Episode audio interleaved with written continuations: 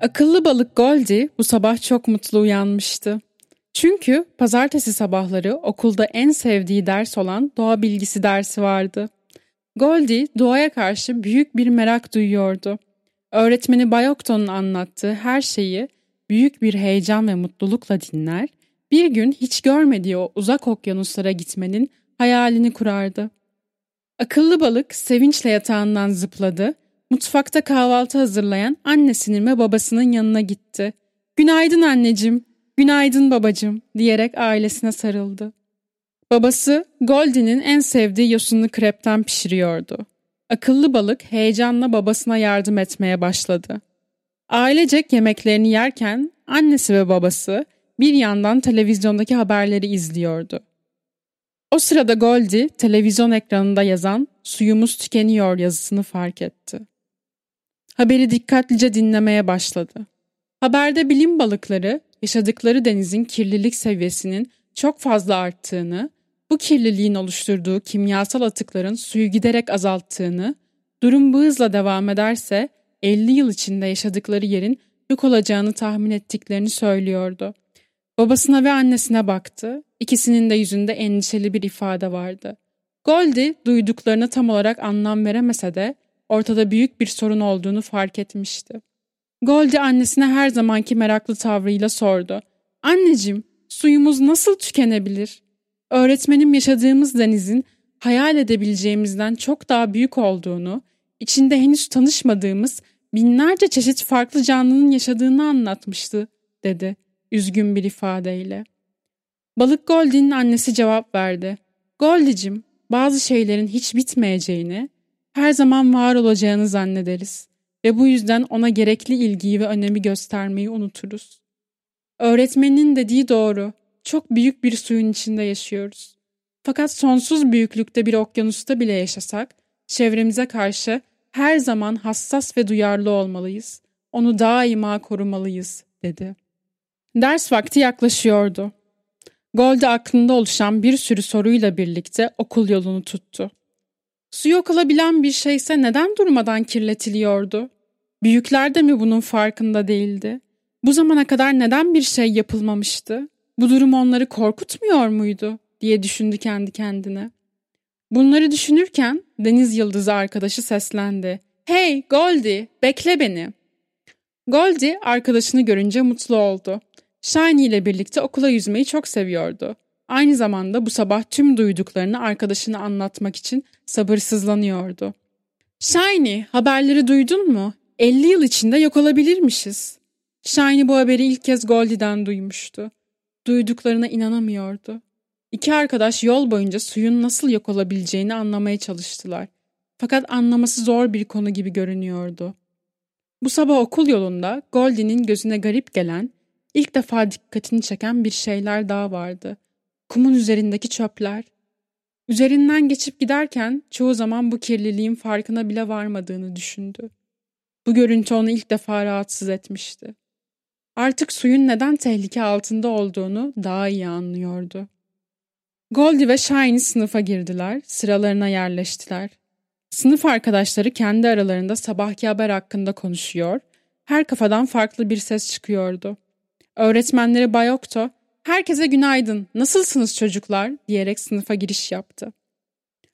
Öğretmenin gelmesiyle sınıftaki uğultu bir anda kesildi. Bayokto, öğrenciler tarafından çok sevilen ve saygı duyulan bir öğretmendi. O da aynı şekilde öğrencilerini çok severdi. Akıllı balık Goldie söz hakkı isteyerek cevap verdi. Bu sabah pek iyi değiliz öğretmenim. Sabahki haber, görmüşsünüzdür. Gerçekten durum bu kadar kötü mü? diye öğretmenine sordu. Sınıf büyük bir merakla öğretmenlerinin ne diyeceğini bekliyordu. Bayok'ta cevap verdi. Sevgili öğrencilerim, evet, durum gerçekten kötü.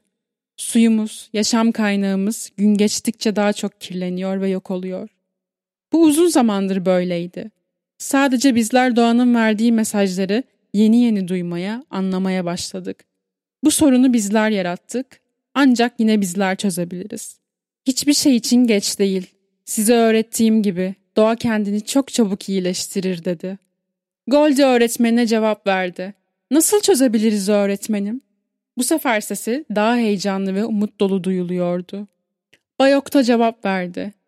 Gelin sizinle güzel bir oyun oynayalım. Haftaya herkes okula gelirken yolda gördüğü çöpleri bir poşete koysun.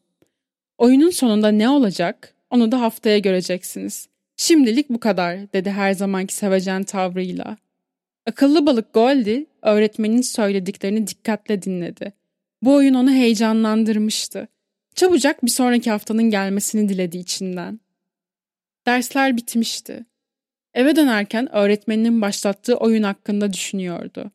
Bu bir oyun olduğuna göre bir kazananı olmalı. Sanırım en çok çöp toplayan birinci olacak diye düşündü içinden.